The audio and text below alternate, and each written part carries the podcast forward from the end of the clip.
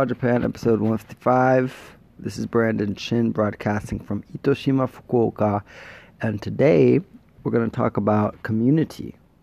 Today there was a little festival type thing where local uh, people got together in this old renovated Japanese house that is rented out as a space for everyone to use.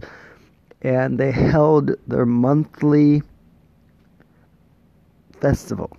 So most of them are mothers that want to sell their products, and a lot of that is food. So just baked goods, sweets, and uh, I saw some tea as well.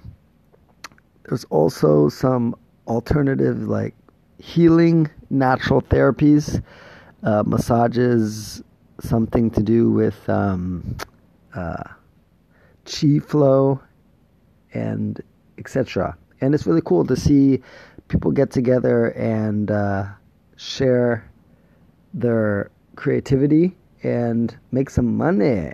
So I went out there and saw some friends that or I should say acquaintances that I've met previously at other places around Itoshima, and I just love the community vibes here. And I think it's pretty prevalent throughout Japan. Of course, once you go out of the city, you see it more. But I think when you come to Japan, if you do, I recommend you find a place that has these strong community vibes and you get a taste of the collectivist society of Japan. So if you're interested in that, go to brandonchin.net forward slash block and get a free book. See you later. Thank you for listening. Hello, welcome to